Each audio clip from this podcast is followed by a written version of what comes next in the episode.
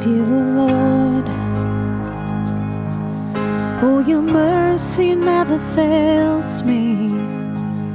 In all my days, I've been held in your hands. From the moment that I wake up until I lay my head, oh, I will sing of the goodness of God.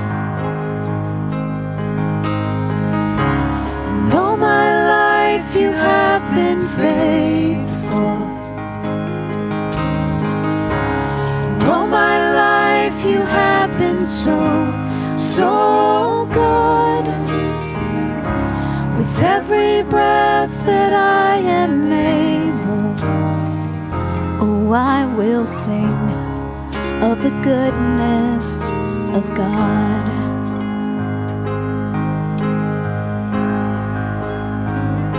I love your voice. You have led me through the fire in darkest night. You are close like no other. I've known you as a father. I've known you as a friend, and I have lived in the goodness oh, of God. All my life you have been faithful. And all my life you have been so, so good. With every breath that I am able, oh, I will sing of the goodness of God. Goodness is running after, it's running after me. Your goodness is running after, it's running after me. With my life laid down, I'm surrendered now. I give you everything. Your goodness is running after, it's running after me. Goodness is running after, it's running after me. Your goodness is running after, it's running after me. With my life laid down, I surrender now. I give you everything. Your goodness is running after, it's running after me.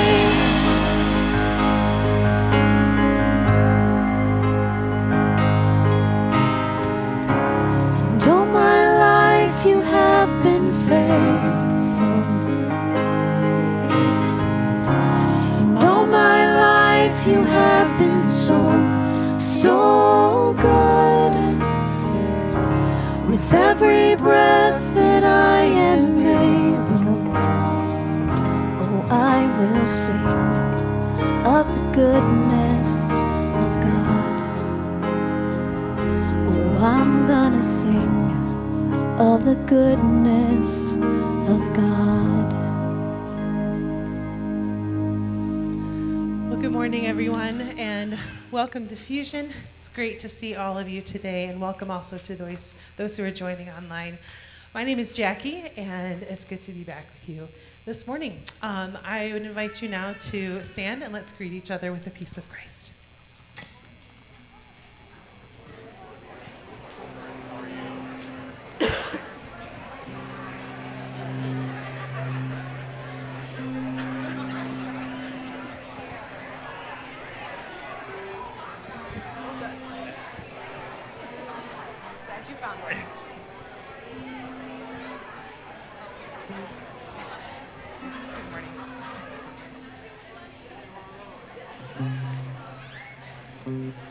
Morning. Hear these words from Psalm 100, verses 1 through 3. Shout for joy to the Lord, all the earth. Worship the Lord with gladness. Come before him with joyful songs. Know that the Lord is God. He is the he it is he who made us and we are his. We are his people and the sheep of his pasture.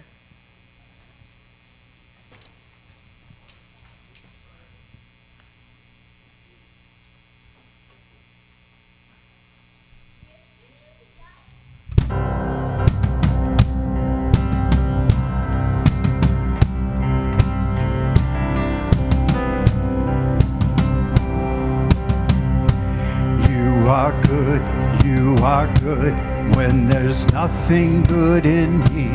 You are love, you are love on display for all to see. You are light, you are light when the darkness closes in. You are hope, you are hope. You have covered all my sins.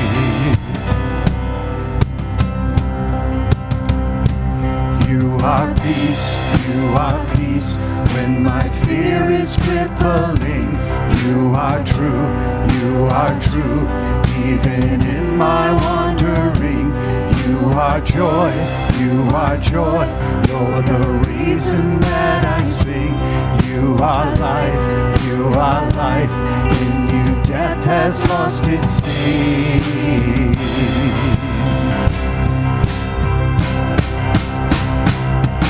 And oh, I'm running to your arms. I'm running to your arms. The riches of your love will always be enough, and nothing compares to your embrace. Light of the world forever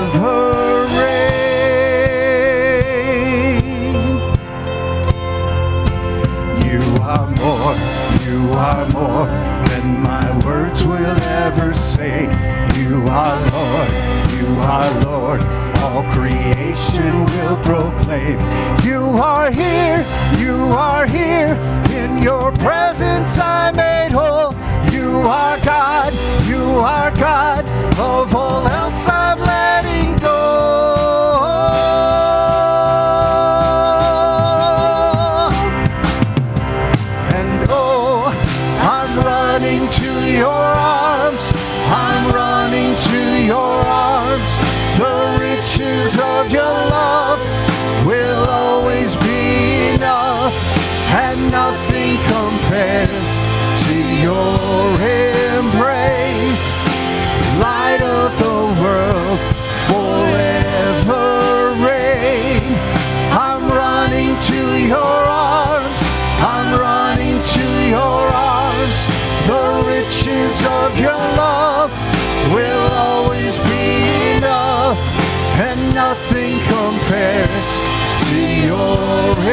Embrace.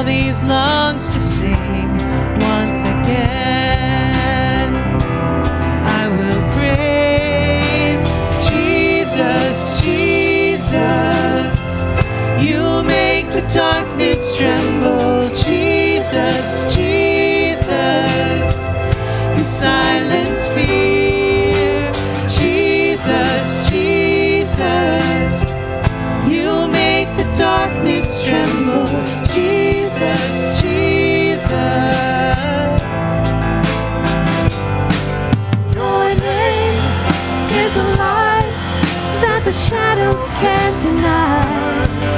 Your name cannot be overcome.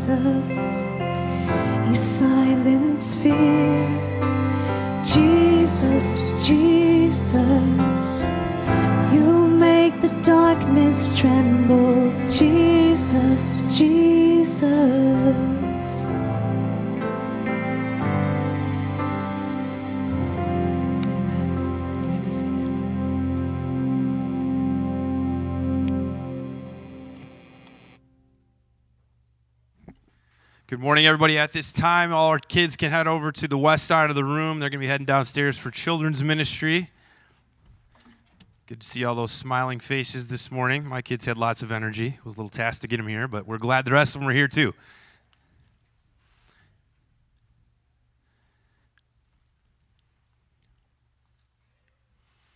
All right, we've got a blessing to send our kids off with. Now, we know our kids are going to bring the energy. Adults, we're going to see if you can bring that same energy. Kids, you ready? Adults, with me? The Lord be with you. There it is. Have a good morning, kids. Enjoy your classes. Adults, you guys did okay too.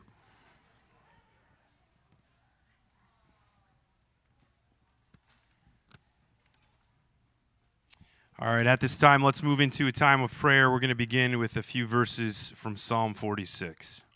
Pray with me, please. God is our refuge and our strength, and ever present help in our trouble. Therefore, we will not fear, though the earth give way, and the mountains fall into the heart of the sea, though its waters roar and foam, and the mountains quake with their, with their surging.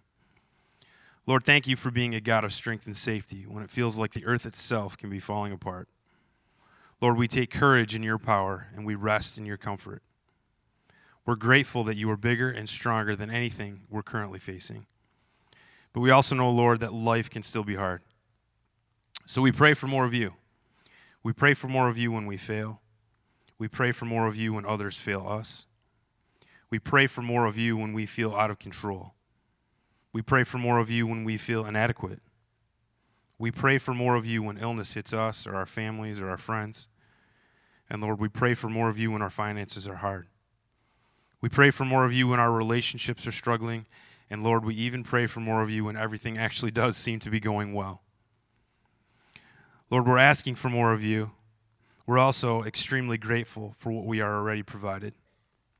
We confess how often we forget to be grateful for so many of the positives in our lives. There's so much that we take for granted. And right now we pause for just a second just to remember to be grateful to you. Lord, every day is both a blessing and a calling from you. Help us to see where you are calling us this week.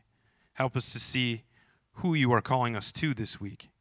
Help us to see the ways in which you have prepared, prepared us for those callings. Grant us the courage, the strength, and the stamina to step into those places in our lives to which you have specifically called us to. Lord, today, thank you for this opportunity to worship together. It's truly an honor and a blessing to be here with you and with your people. Turn our hearts to you and our ears towards you, that we might hear what it is you have to say for us right now, for the rest of today, and for the rest of this week and beyond. Help us to undeniably feel you and your presence today, Lord. Amen.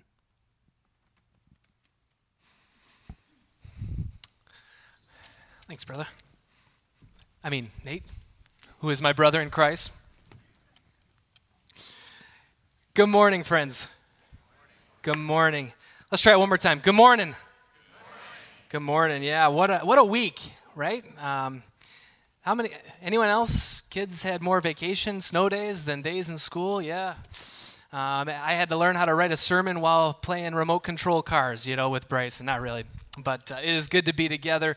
It is good. The, the sun is shining. I think Bill said over at Celebration that uh, we experienced three different seasons this week from, from sunshine, warmer weather to ice storms. We, we experienced the full gamut, and uh, it, is, it is good to be here together. Amen.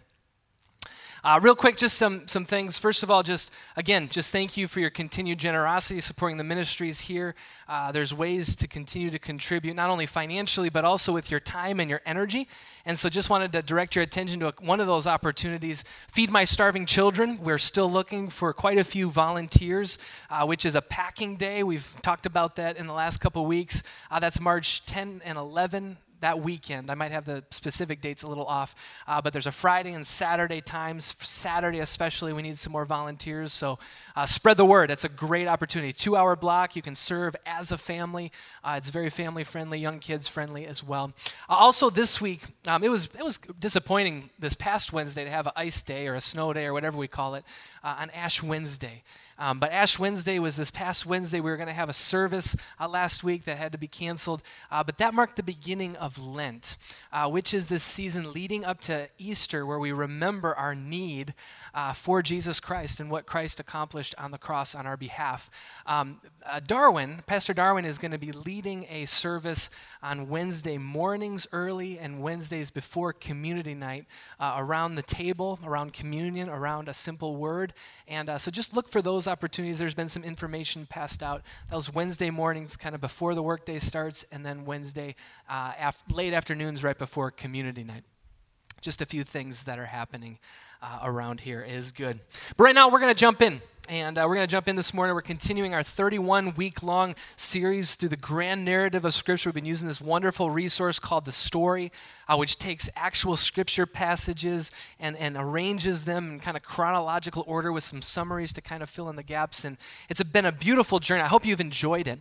Uh, but believe it or not, uh, today is our, is our last week in what we refer to as the Old Testament or the Hebrew Bible. Uh, next week, we're going to step into the New Testament. We're going to look at Jesus and I don't know about you, but I'm kind of excited to be studying the Gospels, and that's going to be a wonderful journey.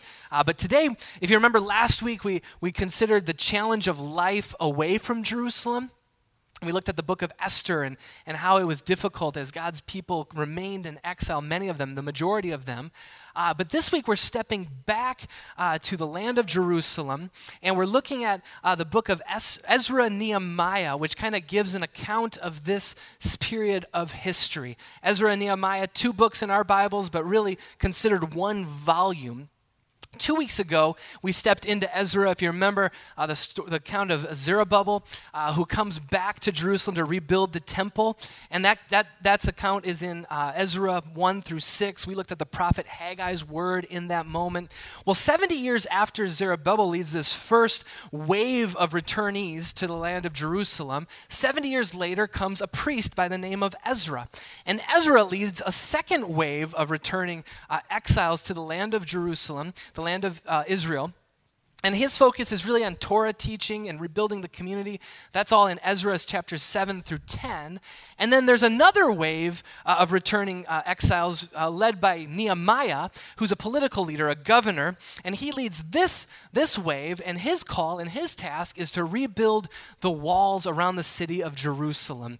And that's the beginning of Nehemiah, uh, chapters 1 through 7. That brings us to our focus text this morning, which is Nehemiah chapter 8. Uh, at this point, now that the temple's been finished, worship has resumed at the temple, the, the walls around Jer- the city of Jerusalem have just been completed, um, and, and something incredible happens. The people uh, ask of Ezra the priest to begin reading the Torah, the, the law of Moses, the first five books uh, of our Old Testament, our Bible. And, and something amazing begins to happen. There's a move of God's Spirit among the people. And that's where we're going to step into the story this morning. And, and as we do, if you're willing, if you're able, uh, it's our custom to honor God by, by standing together and invite you to stand if you're willing and able as we hear God speak to us. We'll be reading Nehemiah chapter 8, uh, select verses from 1 to 18. The word of the Lord. When the seventh month came and the Israelites had settled in their towns, all the people came together as one in the square before the water gate, just outside the walls of Jerusalem. They told Ezra, the teacher of the law, to bring out the book of the law of Moses, which the Lord had commanded for Israel. So on the second, the first day of the seventh month, Ezra, the priest, brought the law before the assembly, which was made up of men and women and all who were able to understand. He read it aloud from daybreak till noon as he faced the square before the water gate in the presence of the men, women, and others who could understand. And all the people listened attentively to the book of the law. Verse 5 Ezra opened the book all the people could see him because he was standing above them. As he opened it, the people all stood up, as we're doing today. Ezra praised the Lord, the great God, and all the people lifted their hands and responded, Amen, Amen. And they bowed down and worshiped the Lord with their faces to the ground. The Levites instructed the people in the law while the people were standing there. They read from the book of the law of God, making it clear and giving the meaning so that the people understood what was being read. Then Nehemiah the governor, Ezra the priest and teacher of the law, and the Levites who were instructing the people said to them all, This day is holy to the Lord your God. Do not mourn or weep. For all the people had been weeping as they listened to the words of the law. Nehemiah then said, Go and enjoy choice food and sweet drinks, and send some to those who have nothing prepared. This day is holy to our Lord. Do not grieve, for the joy of the Lord is our strength. The Levites calmed all the people, saying, Be still, for this is a holy day. Do not grieve. Then all the people went away to eat and drink, to send portions of food, and to celebrate with great joy, because they now understood the words that had been made known to them. Then we pick up in verse 13 just to kind of quick summarize. Day two rolls around. Uh, they begin reading from the Torah these, this commandment to celebrate a festival that commemorates uh, their journeys through the wilderness, the festival of tabernacles or booths. And so that's exactly what they do. They spend a week celebrating the feast of tabernacles or booths, and it's summarized with verse 18. Day after day, from the first day to the last, Ezra read from the book of the law of God. They celebrated the festival for seven days, and on the eighth day, in accordance with the regulation, there was an assembly. This is the word of the Lord. Thanks be to God. You may be seated. join me in a word of prayer. Lord God, we, we pause and we, we take a deep breath. We pray and we ask, Spirit, that, that you would prepare our hearts to hear from you as we continue to study and uh, seek to understand your word and its implications for our lives today. Spirit, speak. May we listen. And uh, through it all, may, Lord, you constantly be forming us more and more into the likeness of your Son, Jesus Christ. And it's in his name that we pray all these things. Amen and amen.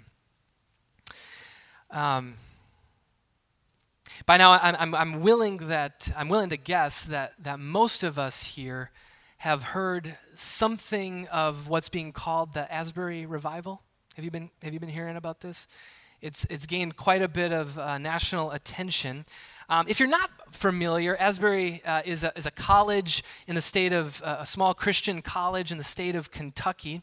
And several weeks ago, um, what began as a, as a typical Wednesday morning chapel service um, someone began, um, st- one of the students, this is all student led, stood up and began confessing some sins before the people who were gathered there. And, uh, and people were just moved by this act of vulnerability and honesty and, and the worship, and, and people just didn't leave. Um, and, and, and the worship at Asbury Chapel just continued into the night, into the next day. And uh, it's become like over, they just ended it this past week, but over 13 days uh, of worship and scripture and prayer and testimony and open confession, uh, all on this small Christian campus in the state of Kentucky. You can imagine that began to become viral, and, and all kinds of uh, national attention began giving, uh, being sent its way, which in some ways is kind of like, oh, don't do that, you know. Um, but there was all kinds of opinions about what was happening, you can imagine, across the board.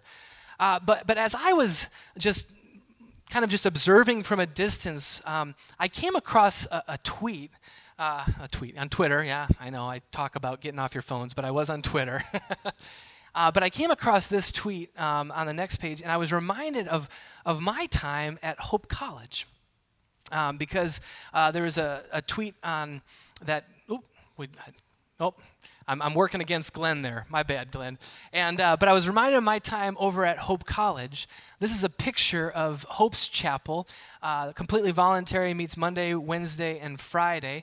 And uh, I saw this tweet that kind of talks about a revival that happened at Hope's campus spring of 1995 or 96. And when I was a student there from 2001 to 2005, I remember hearing kind of whispers of something that happened in the 90s. Uh, but it was kind of insightful to hear that there was a huge move of God in the 90s where the chapel at Hope College went from just a handful of students uh, to pushing a thousand on Monday, Wednesday, Fridays, filling Dimnent Chapel, which is a huge space. And, um, and so I was just reminded of that. And, and my reply was, that was a revival? I, I just thought that was Wednesdays at Hope Chapel, right? Like that was just my experience there. Um, but but it was it was wonderful. I just began to remember how formative and how important those chapels and that time together as a community was. Um, and and and so Yvonne and I um, we we went on Friday Friday morning and, and attended chapel and sure enough the, the the students were there all voluntary and and I'm like taking pictures and sending it to my buds and she's elbowing me in the ribs like why are you taking pictures like just worship you know so uh, but it was just this wonderful time of just remembering how God uh, has been at work and continues to be at work, not only in my life, but in the circles that I've been a part of. And, and as I was just thinking about Asbury and my own experience at Hope College, I, I just began to just wonder, like, what do we make of these, these moves of God's Spirit? I mentioned that there's all kinds of responses uh, on a national level.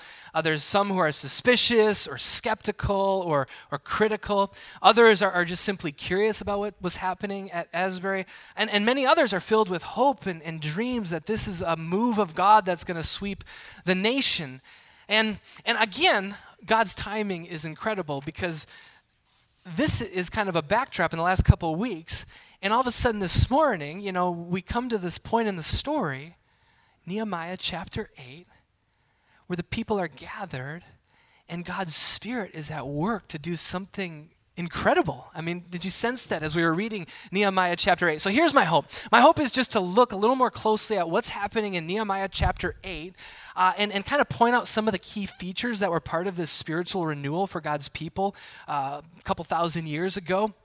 And the hope is as we point those out, that maybe they'll stir something in our own heart or maybe help us kind of identify. Hopefully, it's helpful. So let's just dig into uh, Nehemiah chapter 8. Let's talk about this spiritual renewal of God's people in the book of Nehemiah toward the end of this narrative that we call the Old Testament.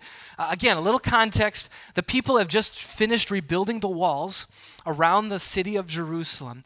Their numbers at this point in Jerusalem are pretty few.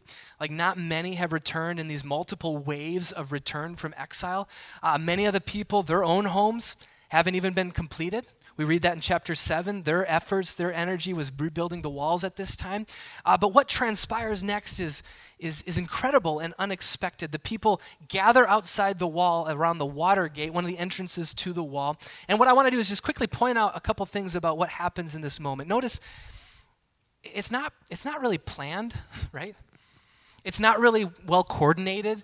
Um, instead, it's, it's you know there's, there's no there's no like fancy light show or smoke machines. There's there's no popular worship band uh, leading music. There's no uh, dynamic celebrity preacher like Pastor Bill next door, right? No, no, it's it's it's just Ezra, the priest, opens the book of God, the book of God, right? The book of Moses, the Torah, and he simply just begins reading from God's word to those gathered. And he begins reading at, at the break of dawn and continues reading for hours until noon. What this tells us about this spiritual renewal that's happening here in Nehemiah chapter 8, and I think it, it tells us something about this idea more broadly, is that spiritual renewal here begins and largely centers around the scriptures. The scripture was, was central to what was happening here around the city walls in Jerusalem at this time.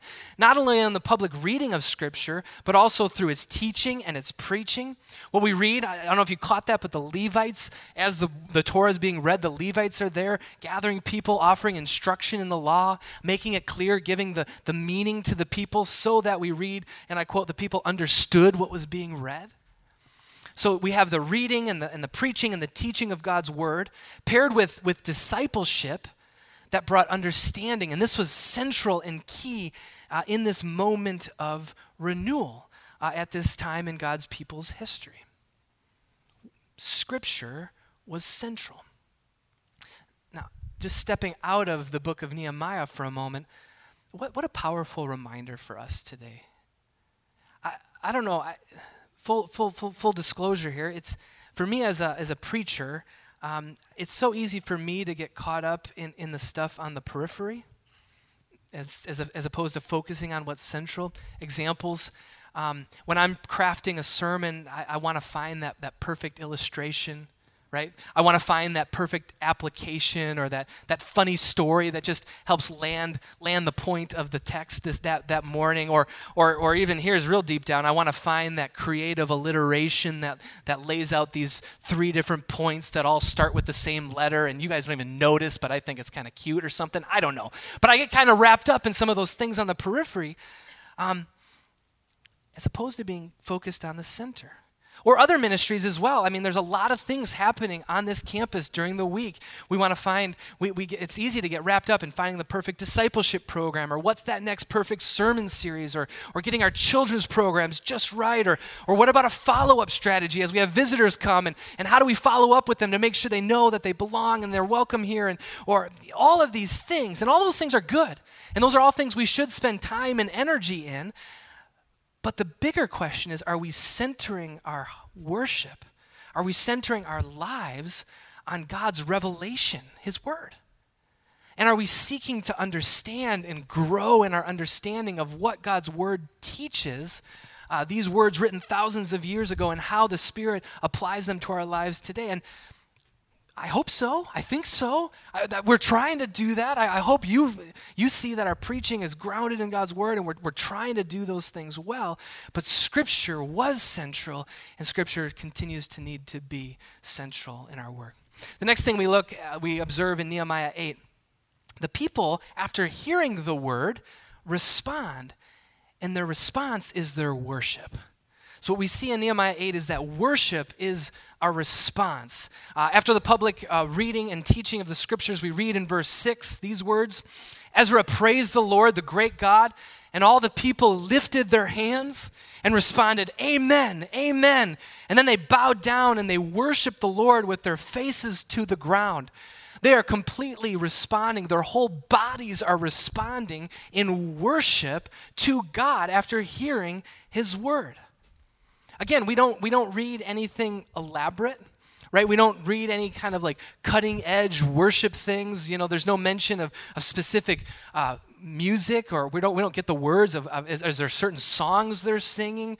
Um, no, it's just the people responding with lifted hands, shouting amen, amen, which literally just means yes, we agree, right? They're hearing the word of God, yes, we agree. And then they bury their faces in the ground in worship. The image of that one verse is just simple raw, honest response in worship to God. No bells, no whistles, just responding to God in pure worship. Again, important reminder for us today. I um I don't know about you, but when you hear the word worship, there's a lot of ways to worship, but but what's the way? Does anyone else think of music? I'm not going to. I just think of, I, I, my, my mind immediately goes to worship because music is this in, incredible gift that God uses to kind of to unite our hearts and to bring our voices in one. And, and, and it's one of my favorite ways to worship is, is through music. And music is good and it's affirmed in scriptures. The, the Psalms are songs.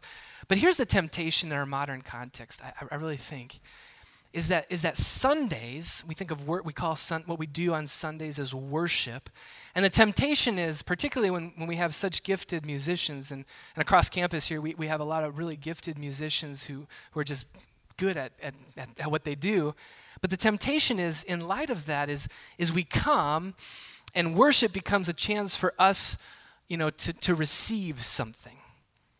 I don't want to be so crass as to say to be entertained, but but right the temptation is we, we come and the music and, and then we frame it that way, you know, oh man, that, you know, as something we receive when when really the, the, the truth that Nehemiah reminds us of is that no, worship is is not something we consume or receive. No, worship is our response to God.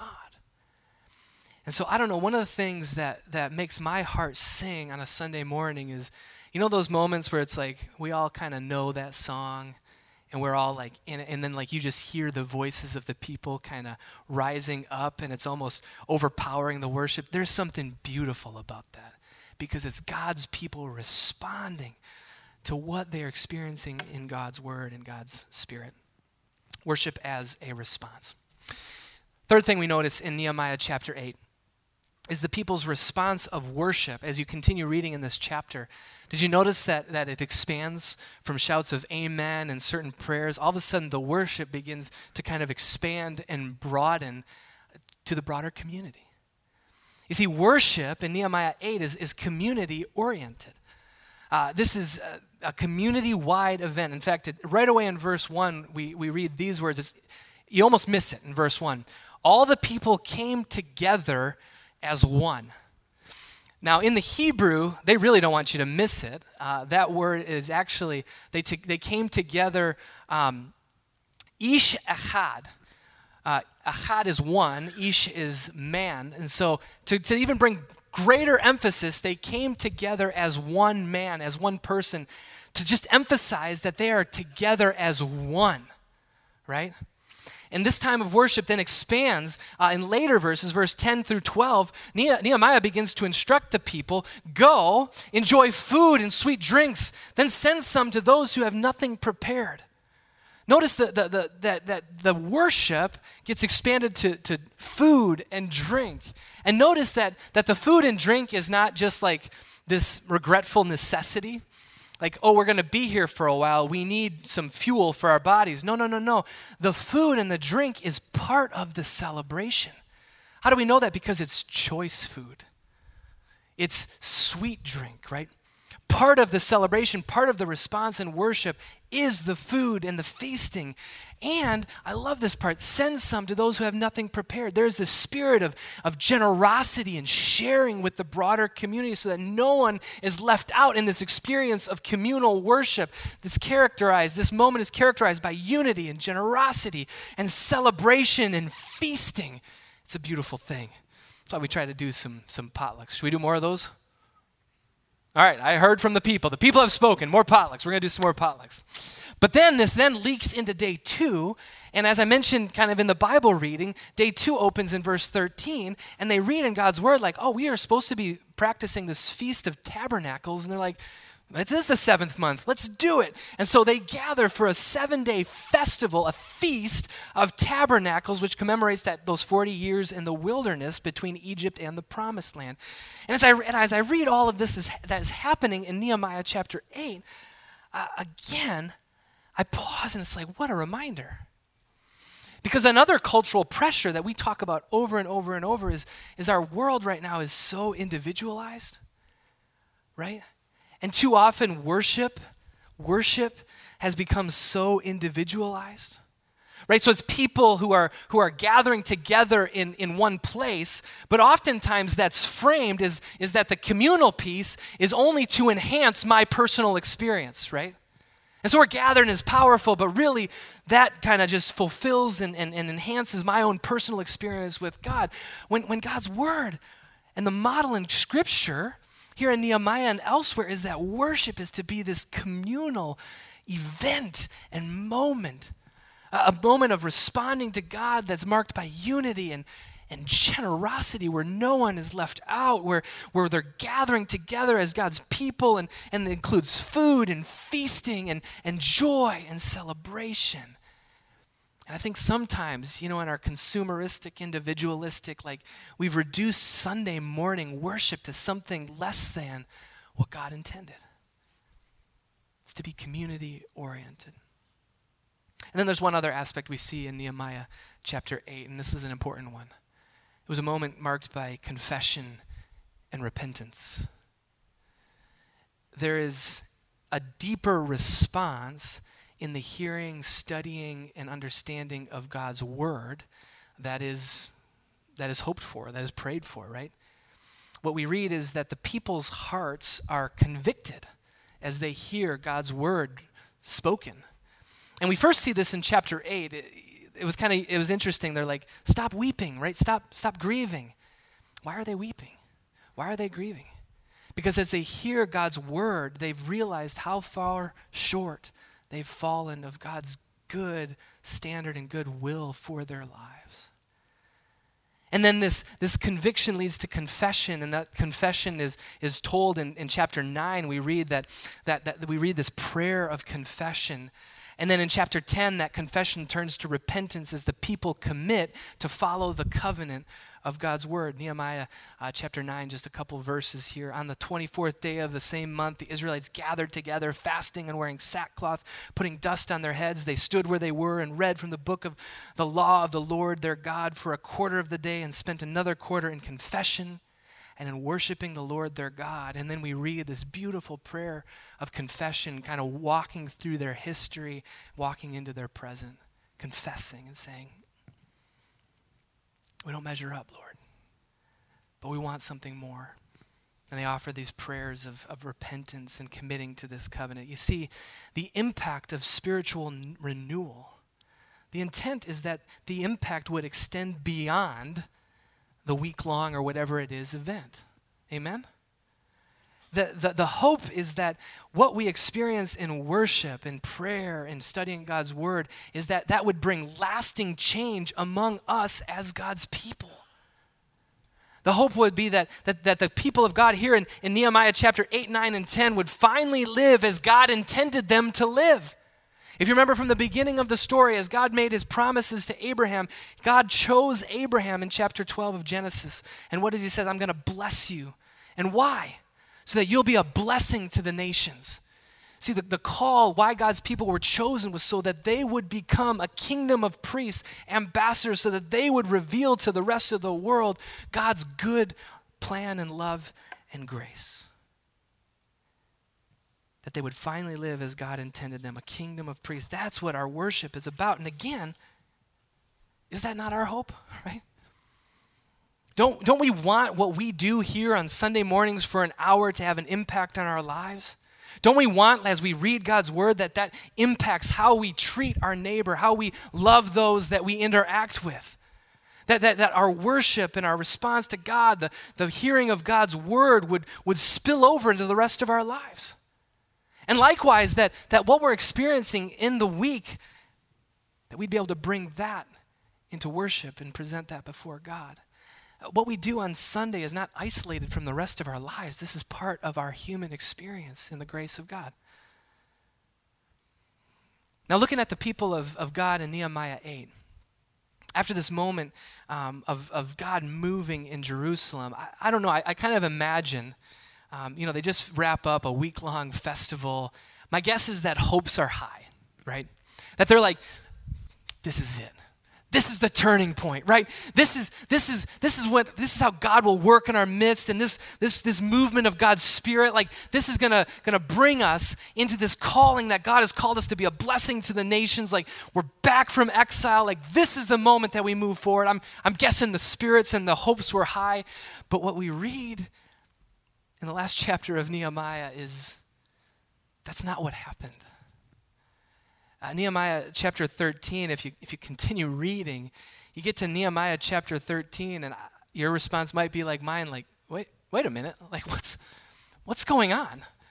Um, Nehemiah 13, the final chapter, the story picks up, and, and human sin has, has reared its ugly head. And the, and the people have, have fallen back into all of those bad and selfish tendencies. They committed to, to renew the, their commitment to the covenant and all the things that they named in chapter 10, they're all back doing. All the things they said they wouldn't do anymore, they're all back doing in Nehemiah 13. Because in Nehemiah 13, the human condition is revealed. The human condition is revealed. The temple, the newly built temple, is being neglected. Sabbath is being dishonored. Merchants are selling goods just outside the city walls on the Sabbath. People are losing their identity by continuing to intermarry from those from surrounding nations and other religious backgrounds. It was, it was so disturbing, in fact, that we read in Nehemiah chapter 13, verse 25. I'll just summarize that verse at the top. But Nehemiah is so upset, he kind of goes on this rampage. He begins rebuking and, and cursing people. He, he starts beating people up and like ripping their hair out. By the way, that is not a good model of leadership, okay? We'll just say that. But he's so frustrated by what he sees. And throughout this chapter, as he's naming different things, he says, Remember me, O Lord. Basically saying, I tried.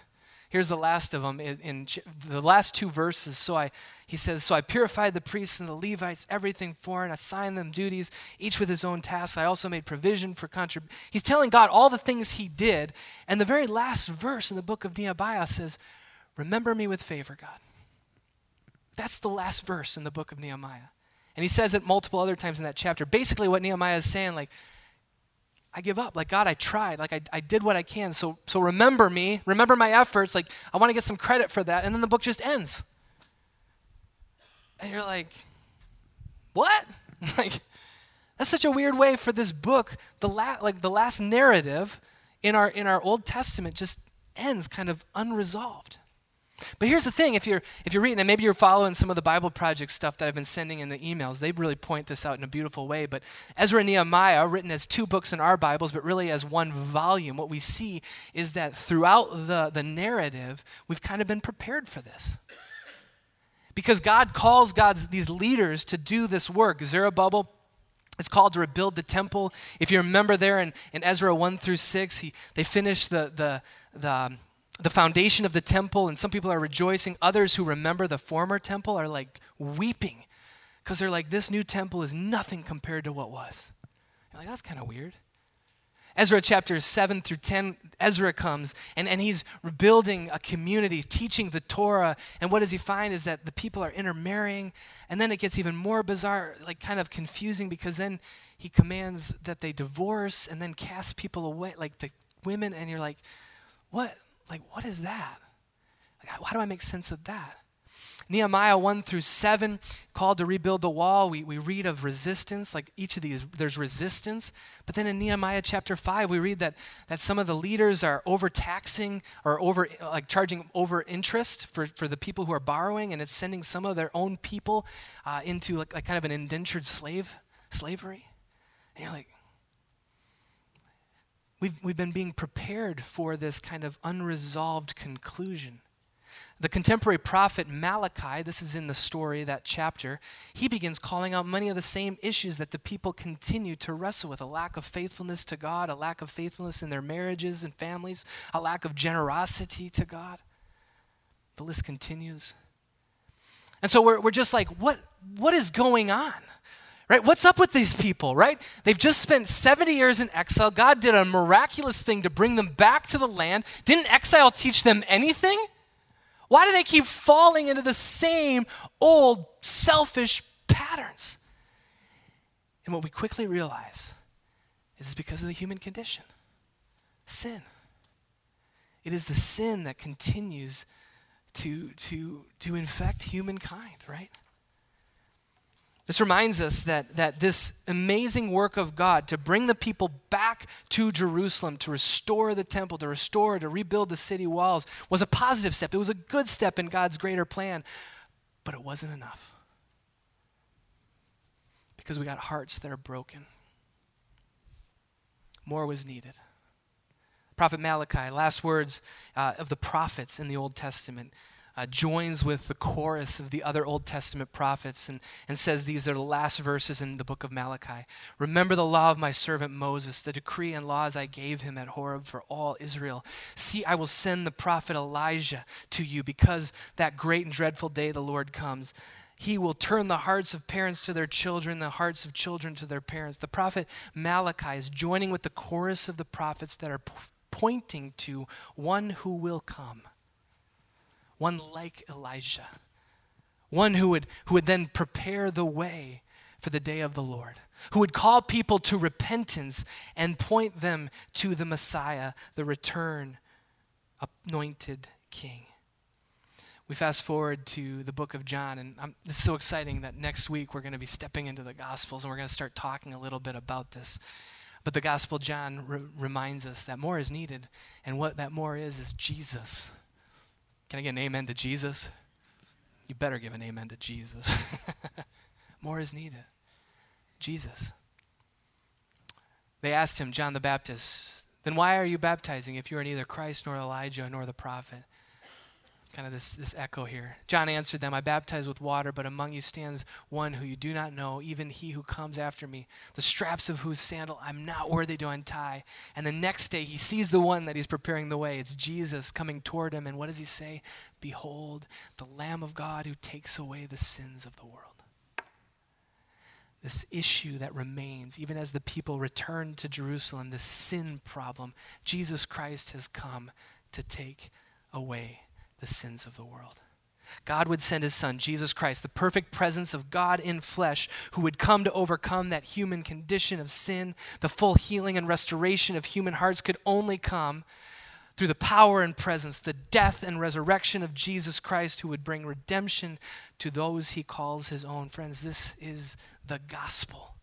And as we wrap up these, these chapters of what we refer to as the Old Testament, all of this whole story has been leading to this good news in Jesus Christ. We've said it's a unified story that leads us to Jesus because that's where the story leads.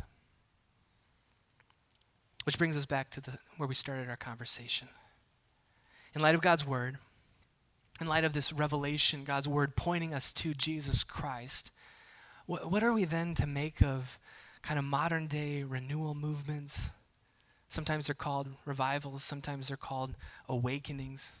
Actually, the students at Asbury don't use revival. Um, the community at Asbury calls it an awakening or an outpouring, I believe, if you're reading any of that uh, information. But as far as what's happening at Asbury, I, I really don't have any grand conclusions or assessments. Um, I'm in Michigan, so who am I? right? um, from what I've read, it seems to be a genuinely significant event and moment for the students and life on the Asbury campus. And that's wonderful. Praise God. Um, anytime God's people gather around the scriptures, worship, community, all those things that we kind of referenced from Nehemiah chapter 8, uh, the, the accounts are that's what people are doing. That's what they were doing at Asbury. Gathering around the scriptures, gathering around worship, community, confession, and repentance. That seems like a worthwhile endeavor.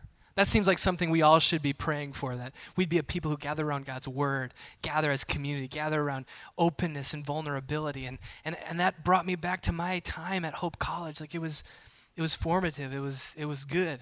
Um,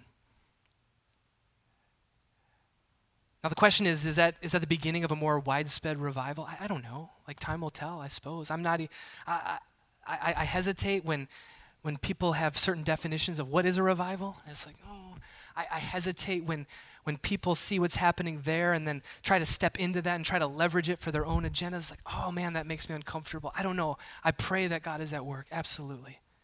Here's what I do know, though. What I do know is that any true revival does not happen apart from Jesus Christ and the work of the Holy Spirit. Amen.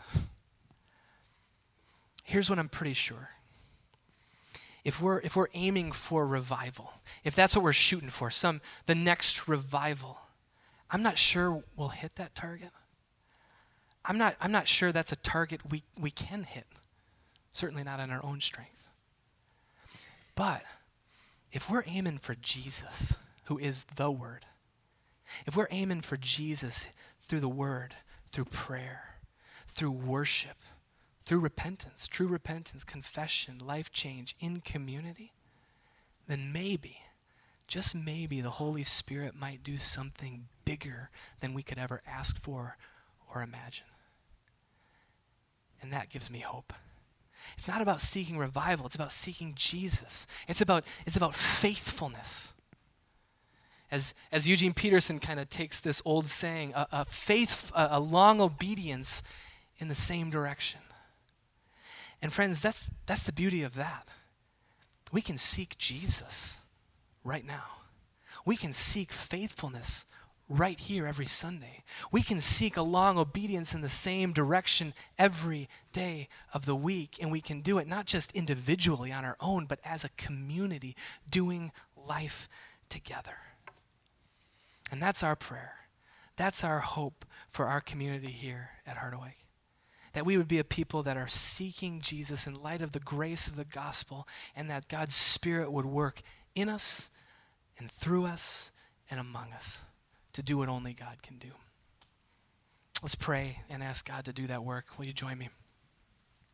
Lord, we thank you for your word. We thank you for how your Spirit is at work. And Lord, how, how, you're, how you're moving in, in Asbury or in other college campuses to, to draw people to you, we, we praise God for that. We pray that your Spirit would work. Lord, for how your Spirit's at work, not just on college campuses across our country, not just in, in churches and smaller communities across our country, but Lord, across the world. We think about how the Spirit is working in, in other parts of the world where your church is just exploding with growth and life change, and, and we praise you. Because so often, Lord, when your Spirit is at work, it happens in ways that, that we could never have even planned for or dreamed of. It's a reminder, Lord, that, that you are the one at work.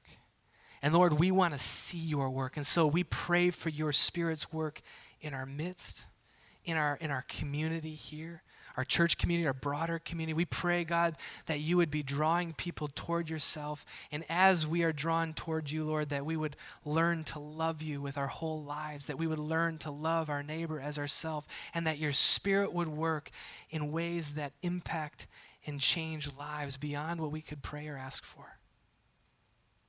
Lord, that is our hope. Not in our own ability to make things happen, but the reality, Holy Spirit, that you are at work.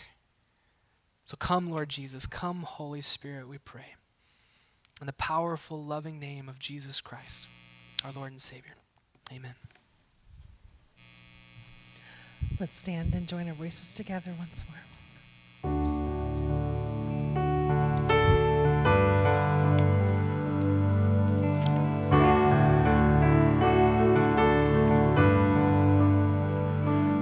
Great the chasm that lay between us. How high the mountain I could not climb. In desperation, I turned to heaven and spoke your name into the night. The darkness, your loving kindness tore through the shadows of my soul. The work is finished, the end is written. Jesus Christ, my living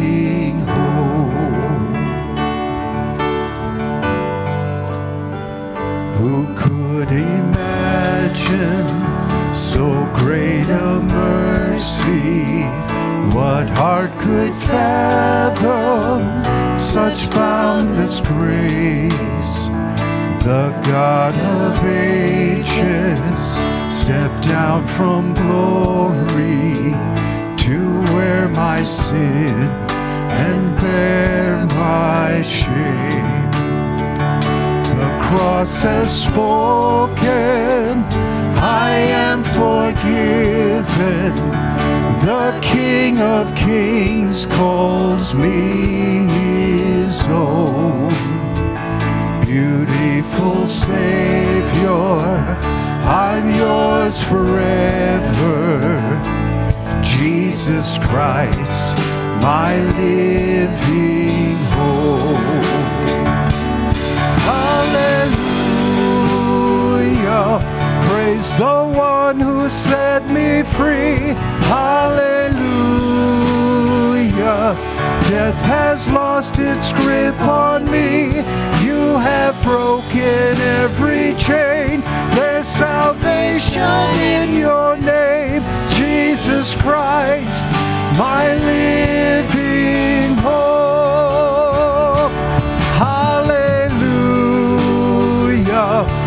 Praise the one who set me free. Hallelujah. Death has lost its grip on me. You have broken every chain. There's salvation in your name, Jesus Christ, my living hope.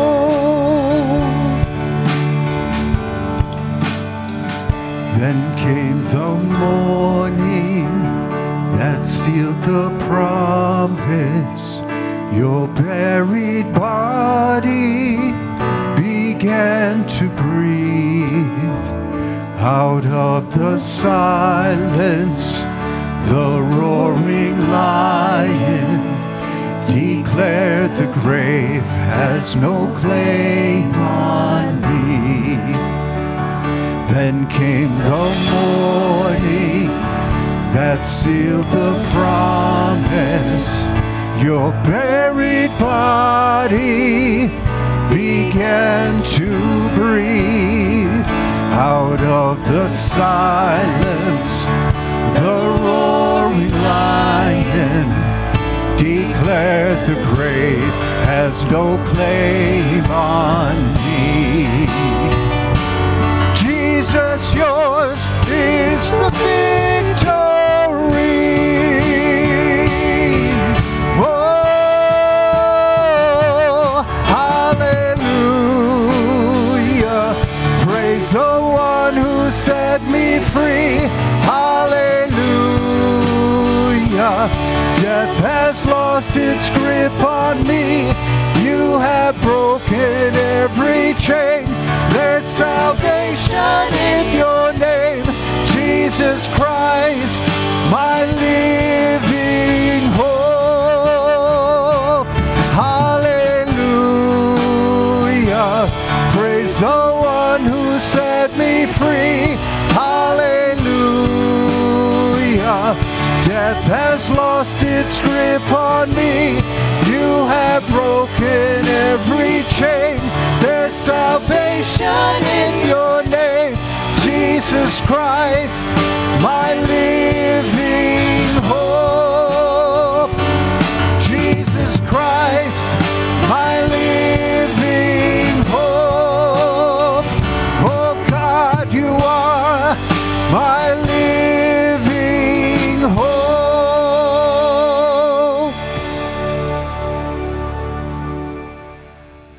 that song. I love that we ended uh, on a song that just so clearly reminds us of the gospel. As we think about what we do on Sundays, as we think about what happens in worship, why do we do it? It's what we just sang about. That we, be- we believe in a God who sent his son Jesus Christ, that Christ loved each of you so much that he laid down his life he did everything needed to unite us with God the Father. He rose again, conquering sin and death. This gospel is why we gather. It's why we gather to, to listen to God's word because we believe God loves us and has a plan for us. We, be, we pray and we respond in worship because we believe God is good. We can even confess our sins without fear because God has already done everything to offer forgiveness. And we do it together, not alone. And on a, on a lighter note, that's why we also, we, it's everything we do. It's even why we do donuts and coffee because, right? Choice food, sweet drink. So there's some creamers. So enjoy some time of fellowship. Get to know someone maybe who have, you haven't had a chance to meet. And as you go from here, receive God's blessing. May the grace of our Lord Jesus Christ, the love of God the Father Almighty, and the fellowship of the Holy Spirit be with you all now, forevermore. Amen.